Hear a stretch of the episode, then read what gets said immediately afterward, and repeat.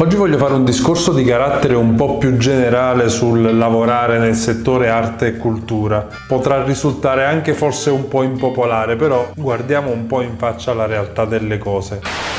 Lavorare in questo settore non è né più e nemmeno come lavorare in tanti altri ambiti. Spesso invece chi lavora con l'arte e la cultura ha quasi un atteggiamento da missionario votato al martirio, sbagliato. In questo lavoro non si diventa mai santi, semplicemente perché è un lavoro come tanti altri e come tale va preso e va gestito. Poi è ovvio che se uno è appassionato di quello che fa lo fa meglio e lo fa anche più volentieri, però ci sono delle regole ben precise a cui bisogna sottostare non sono altro che le regole basilari del business come per tante altre attività. Quindi ci sono ore di lavoro, stipendi, business plan, strategie di marketing, gare di appalti, la politica in mezzo, i soldi, i successi, gli insuccessi, le soddisfazioni, le insoddisfazioni, proprio come in qualsiasi altro lavoro. E allora perché si ha sempre questa sensazione che dovresti immolarti per la causa?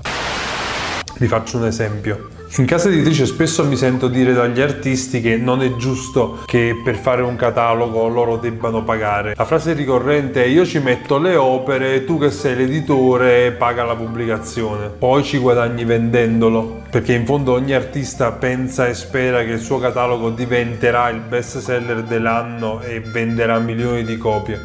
Ma dico io perché? Non è che campo d'aria e posso fare beneficenza a tutti quelli che passano. Io metto a disposizione la mia professionalità, i miei servizi, la mia esperienza e tu semplicemente paghi, come paghi il dentista o le tele e i colori con le quali dipingi. Non credo che vai alla mesticheria, prendi i tuoi bei tubetti e poi gli dici vabbè ma io poi ci faccio i quadri, perché dovrei pagarli? Altro esempio, questa volta riguardante il mondo mostre. Giorni fa parlavo con delle persone che mi hanno chiesto una consulenza per organizzare una mostra. Ci vediamo, gli faccio vedere una bozza di budget all'interno del quale c'era anche una voce dei costi di organizzazione che comprendeva in pratica i costi fissi di struttura. E loro non si capacitavano perché questi costi non me li accollassi io. Allora, mi hai chiamato tu non ti sto facendo pagare il tempo che mi stai facendo perdere. Ancora non abbiamo deciso quale sarà il mio guadagno. E in più ti devo anche regalare i costi che ho io per organizzare la mostra a te. C'è qualcosa che non quadra. Quindi, morale della favola, ci vorrebbe che tutti noi che lavoriamo quotidianamente nel settore dell'arte e della cultura ci rifocalizzassimo sulla parola lavoriamo e imparassimo a rispettare di più i ruoli, le competenze, le professionalità e anche l'economia di tutto questo lavoro.